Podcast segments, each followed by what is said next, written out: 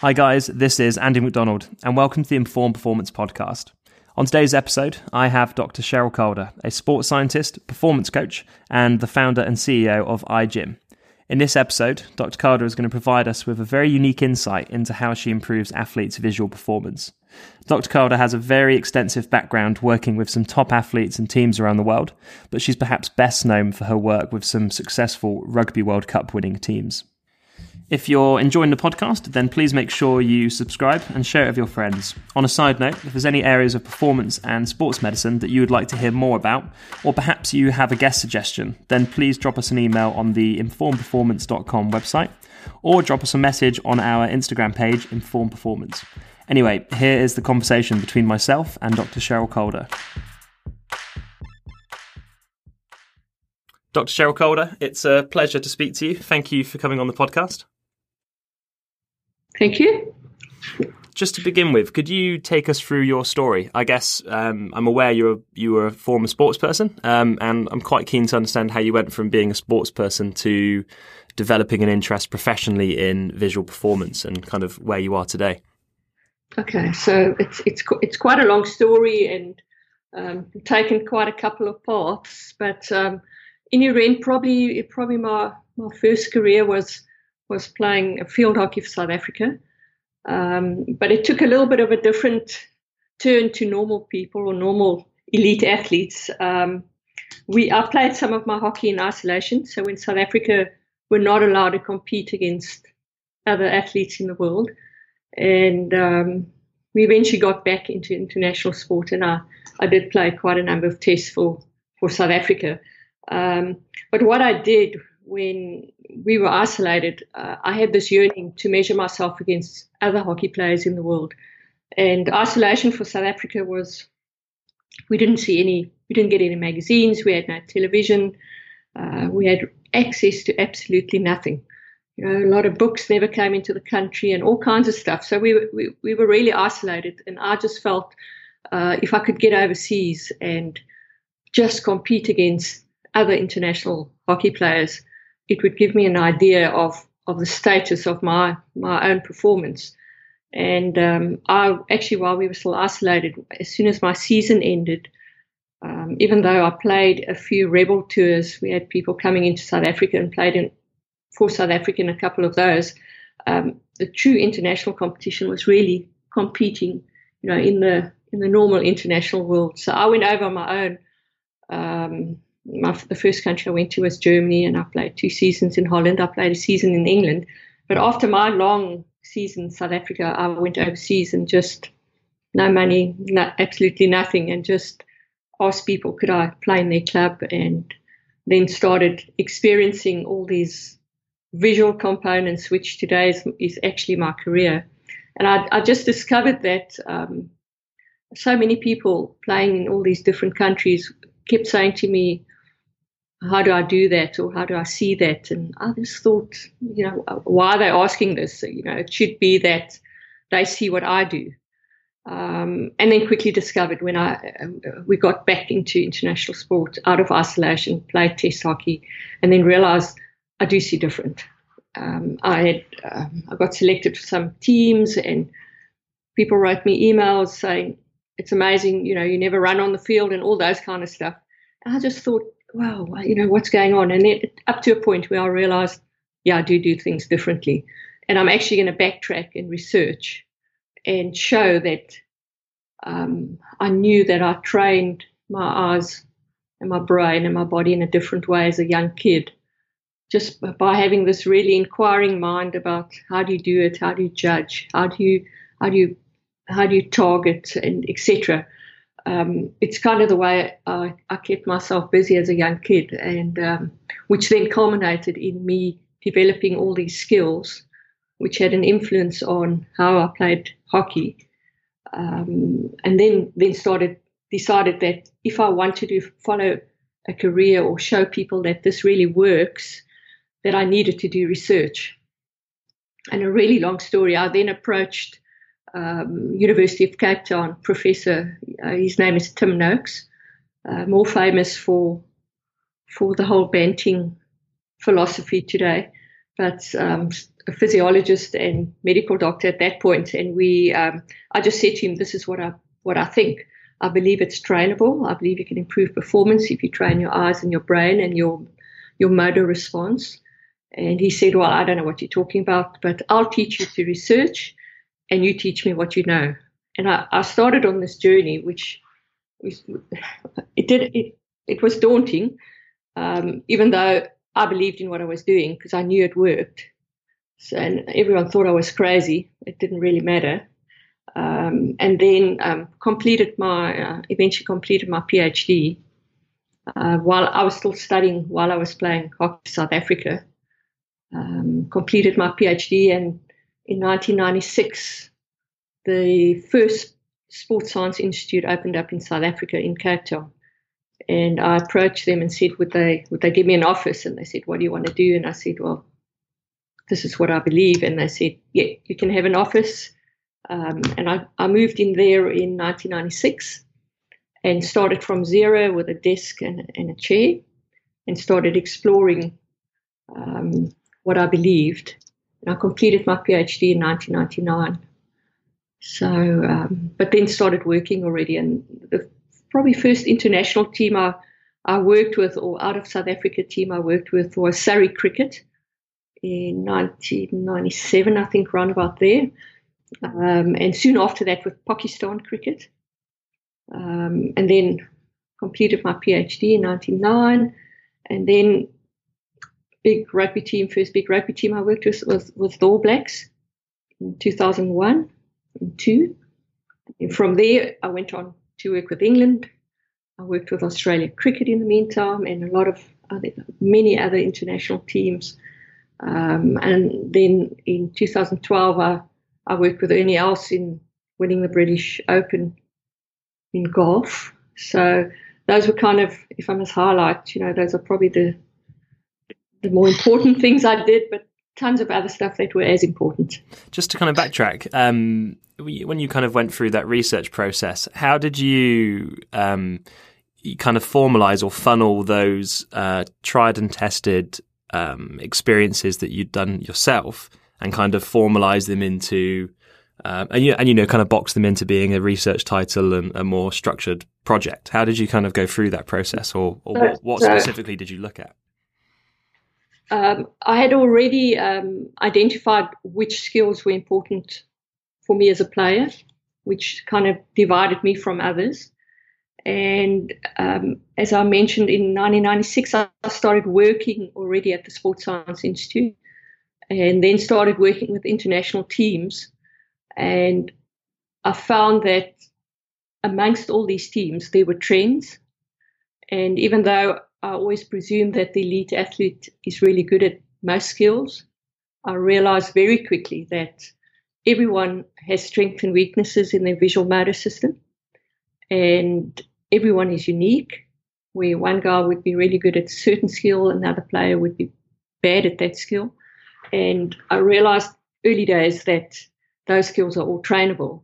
So, really, a combination of, of what I learned combination of what I saw with these elite athletes and what I knew you need to do to improve performance. And that's how I've really formulated all that research. And when you when you talk about these skills, are you kind of um, are you completely referring to the visual skills that they they have within their sport? Yeah, visual visual response skills or visual motor skills. Got you. Um, and just kind of broadly speaking, when a team or an athlete enlists your expertise, um, what what do you do? Kind of what does that offering look like when you turn up at the facility to start working with them as a process? Yeah, it's really it's it's really unique to the team or the environment or the culture or whatever I deal with. Um, but basically, for me, the ideal world is eye to eye. So meeting with each player, arrive at the facility, meet the coaches, meet those who head up the performance department, and then assess every single player individually. And then formulate that and then immediately create training programs for them. And kind of how, what are some of the ways in which that you do assess them? Is there, are you able to kind of break down um, to some degree what that kind of visual assessment looks like? It's it's pretty extensive, but um, I, I, could probably mention some of which I think are the more, the more important skills. So I think one of the really important skills for for any athlete is um, something called visual recognition, and that is the ability to to see something early, you know, to have time to execute whatever you do. And if you look at the really best of the best in the world, it always seems like they do things in slow mo and they've got so much time to perform and execute the skill. So that is that is a trainable skill. Um, the ability to judge is really important. You know where you are in space and where others are in space and where the ball is in space, or depending on what sport you, you're involved in. Um, I even did um, 2000, uh, beginning 2000, I worked with Prada America's Cup. And, you know, a lot of people have always said to me, but there's not a ball involved and etc. But they need to judge the water. They need to see what the, you know, they can read the wind on the water, etc. Um, so there are a lot of other skills that are important.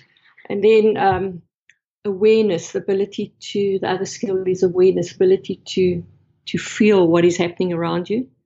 And that involves skills like um, peripheral awareness. So I don't talk about peripheral peripheral vision because we all have a measure of that.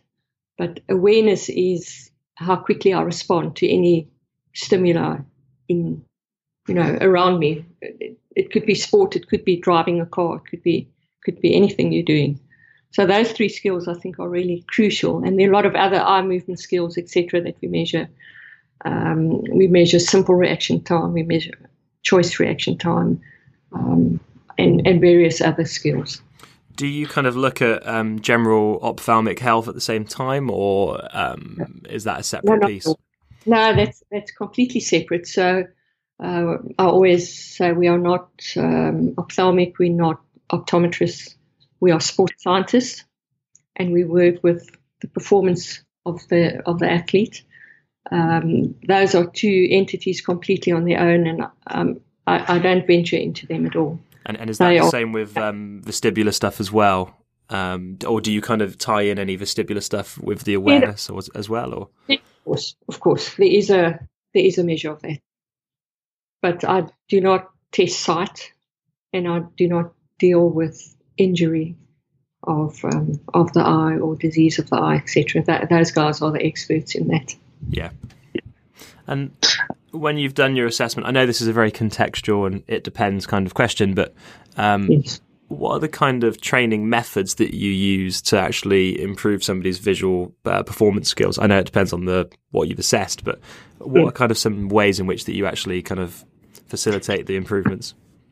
Yeah, so part of a part of my my PhD was also um, there's a section which I at that point called visual coaching as because um, I believe because the individual is unique, he has a unique system. Um, and we've probably assessed about 100,000 elite athletes in all different kinds of sports. Wow. We, we've never found anyone that is exactly the same as, as anyone else. So everyone needs to use their visual system unique to themselves.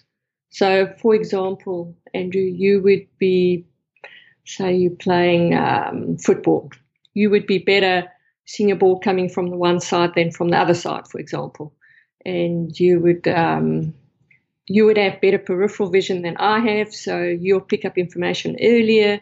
And I need to find out all those things of athletes and then teach them how to use those skills effectively. And as I said, that we all have these strengths and weaknesses in this visual motor system, and I need to teach the the individual or coach the individual to using their skills effectively. Are you ever able to kind of work out why somebody does have maybe uh, a weaker link in their visual chain of like why one skill is more developed or one side is more developed? Are you ever are you ever able to dig into their history and yeah. pull out that information? So as I've as I've assessed all these great athletes all over the world, I've if I really find someone unique, uh, I would ask them a little bit about their background and where they come from, etc. And I really believe that we develop these skills by the nature of how we grow up. And um, there's definitely a correlation between the really good ones and you know the the great ones. Um, so I, and and I, I think uh, not, please don't think that I think I was great, but what I did as a kid, I I actually without knowing trained all these skills by doing all those experiments that I did, and I was training all these abilities. So when I got to compete out of isolation against some of the best hockey players in the world, I could, kind of hold my own, and only because I thought I, I, I knew I had trained these abilities. And if this, that makes sense. Yeah, and that's through kind of like different um, drills using the ball or using different sort of training environments. You know, I, I, I like to tell parents, for example, um, let your kids jump over fences and walk on walls and climb in a tree and do all those stuff because you are actually developing the skills uh, which we use in elite sport today. That, that is the basis of creating all those those visual motor skills. Whilst we're kind of talking, I guess, about youth, um, do you see much of a trend from a visual standpoint in um, how well people perform visually, as to whether they've, you know, been an early specializer in a sport or whether they've played a variety of sports growing up? Mm, it's probably a hard one to answer. Um, yeah, it depends what age you do it at. I think at an early age, I, I believe it's it, it's good to do because you you're actually developing different skills. Because as human beings, we we're pretty good at uh, not using the skills we're not good at. So I believe that if you participate in different activities or different sports, you would be required to use skills that you don't use in the in the other activity. Um, and I think it's it's great to be able to develop overall skills and then be selective when you eventually choose which sport you want to participate in. Yeah, because I mean it's definitely the case for uh, you know other more perhaps physical aspects of training with people now, proving that it's better to have played a variety of sport early on than to have specialised early. Um, yeah, because I mean, end of the day, you you're just equipping yourself with a, a certain skill set and not an overall skill set. If you specialise too early. And I guess you know sport is chaotic, so the the kind of bigger variety of stimulus you've had, the bigger variety of uh, athletic tools that you can actually you know unleash on the competitive field. Yeah, yeah. Um, just kind of thinking as a clinician, what are the or are there any kind of um, key performance indicators that you track? You know, with your tests, is there kind of like a an objective system that you use to appraise your effectiveness or, or the progress that the athlete's making? Uh, well, you, could probably go and try try it out on the website at um. There's a there's assessment, a basic assessment that you can assess yourself on. Um, there are performance um, indicators that we use. Um, we do a reassessment, um, and then we we we did some interesting work to give an idea of some of it. At uh, we worked with Aussie Rules where they had a system of measuring decision making. And our aim with that team was to assess the athletes, put them on a training program, reassess them, and then assess did we impact decision making. And they, they believe that if we could, that they believed it's a tool that they could use going forward. And we did impact decision making by 5% or something. Um, but for us, 1% is good enough.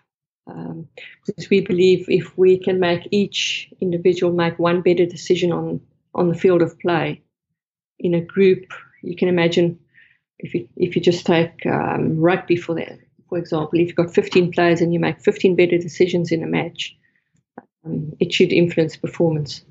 So there are different um, performance indicators. When with regards to decision making, when when you kind of go into a team, who's like the main liaison for you? Is it the technical and tactical coaches um, that kind of have the influence on strategy, or is it more the sports medicine sort of personnel? Uh, it, it's real mix of. Uh, we deal with a lot of uh, sports medicine, um, who normally head up the performance department, uh, but we deal with a mix. We we do a lot of work with coaches. Um, because part of our job when we go into working with a team, other than assessing the, the players and teaching them how to use their system effectively, we also um, try and influence how coaches set up training drills um, to challenge these components of the um, of the athlete or the player. Hmm. I remember years ago I was um, I was working in professional rugby, and before the weight sessions, players would do um, warm up exercises that were primarily focused around proprioception and stability. Um, yeah. Lots of which of those exercises involved throwing and catching tennis balls, reacting to where the ball goes, whilst uh, being in certain positions or on certain surfaces. Yeah. Um, is there any kind of ways that you think, you know, maybe coaches or physios or people involved in um, sports performance, is there any kind of ways they can start to um, not copycat what you do, but yeah. Um, borrow some ideas and implement that in their their programs for athletes? Yeah, I think uh, I think physios, etc. A lot of a lot of those um, professional people do do a ton of of all of that However, we believe to to really impact performance, you need to train at a level way higher than you experience in the in the game or in the match or in the activity that you participate in, um, and you need to train um, the athlete almost in an uncomfortable position. Um, and at a level that he's, he's never experienced. And, and that's really what we do in our gym. Um, we challenge him in all the skills, some of which he's not good at, and we challenge him at a level which is so high, which he would never experience really in the match, but um, we train him up to be able to handle whatever happens on the on the field of play.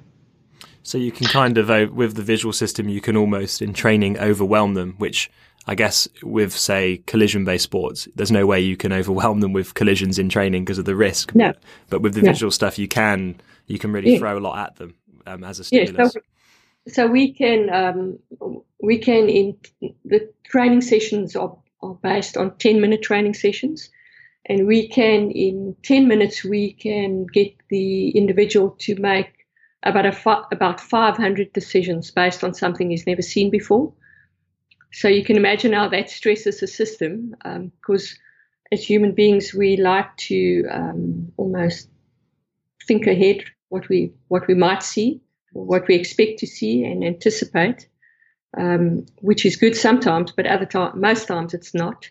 So we want you to see exactly what what is happening and process that information as quickly and accurately, and then respond to that. And that's really how we train them up. And do you use do you prescribe ten minutes because that's kind of the optimal stimulus, or is it because that uh, fits into warm ups and training schedules, you know, elsewhere in the no, program? No, no, we believe that's the optimum. So we started, I mean, my early days, um, I actually trained the players manually, you know, where I used to throw balls and, you know, like you explained earlier on. But I quickly realized that um, that doesn't um, stimulate and stress uh, the individual enough. Um, and that, that was too easy for them. And then I needed to find ways of, of making it harder. And that's that's where I eventually got to developing a, a training program where I took everything I learned as a as a professional hockey player and as a as a scientist, and I've built all those parameters into this training program, and that is what what they train on today. You've mentioned EyeGym. Do you kind of have any uh, resources that coaches can use to help uh, them start um, developing visual skills, or is your offering kind of um, you know, purely from a kind of consultancy level? Yeah, it's yeah, it's more from a consultancy level, but um, we we work with people all over the world. Um, some of who we've never seen. Um, so they're individuals on our on our training programs, um, and they can train remotely. Um, they in fact can train anywhere in the world. Uh, we can monitor them, so we have a, a back end where we can see what they train, when they train. We can adjust their programs uh, we can assess them, we can reassess them, etc. Is there? Sorry, just going backtracking a little bit. We were talking about dosing a minute ago with the with how long is optimal. Um, yeah. Is there? How much kind of rest does somebody need in their visual system? Do they do they can they do this you know a few times a day or every day, or do they need uh, rest like other aspects of training? They they get uh, they get ten minutes a day. After that, the program discontinues. Um, when you're unfit, just like you might be physically unfit, and I give you training to do, say 10 minutes to do, some uh, initially start off, uh, it, they're really fatigued. Um, but um, what I was actually going to say earlier, initially we, our training programs were 30 minutes long. Um, but because the technology of what we do and the software program has improved so much that we're able to condense it and maximize the 10 minutes that we have. Brilliant. And are you active on social media? Is there kind of places where uh, you post ideas or content or, or people can at least follow you? Uh, we're on we're on Twitter and um, on Facebook. Really, really those two. Um, and we and we have have our website. Cool. It is information. I'll um I'll put links to uh, all of those kind of profiles on our show notes on our website. Um, cool. Well, Sherylle, I think that's all we've got time for today. But thank you so much for coming on the show and um, providing our listeners with such a unique angle on how you can enhance performance. Thank you, Andrew. Thank you for the opportunity. Thanks again to Dr. Sherylle Calder for coming on today's show. Next week's guest will be performance consultant Dr. Fergus Connolly, so stay tuned for that one. Again, don't forget to subscribe to the podcast and give us a follow on Instagram at Inform Performance or on Twitter at InformPod. Thanks again for listening.